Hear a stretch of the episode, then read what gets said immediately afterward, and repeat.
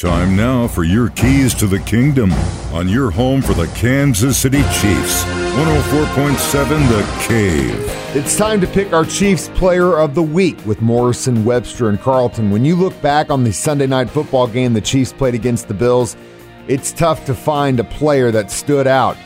So at the end of the day, I'm going to have to pick you as our Chiefs player of the week. Why? Because you're going to stick with your team through the good and through the bad. Here's Tyrann Mathieu from the Chiefs defense.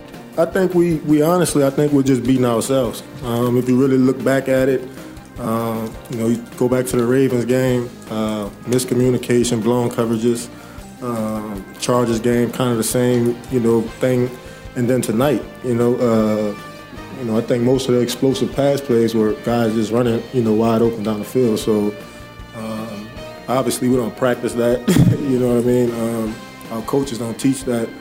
Um, just got to find a way to, to, dig deep, man. You know, uh, every every team we play wants to beat us, and if that they want to beat us bad. you know what I mean? So I think if we, we have to understand that, you know, we come into these kind of games. I can't, I don't, I don't know what it is. Um, obviously, we're not going to give up. I'm not going to give up. You know, our coaches aren't going to give up. Um, so, and this is still a long season for us. you know, I mean, obviously, we don't want to be two and three.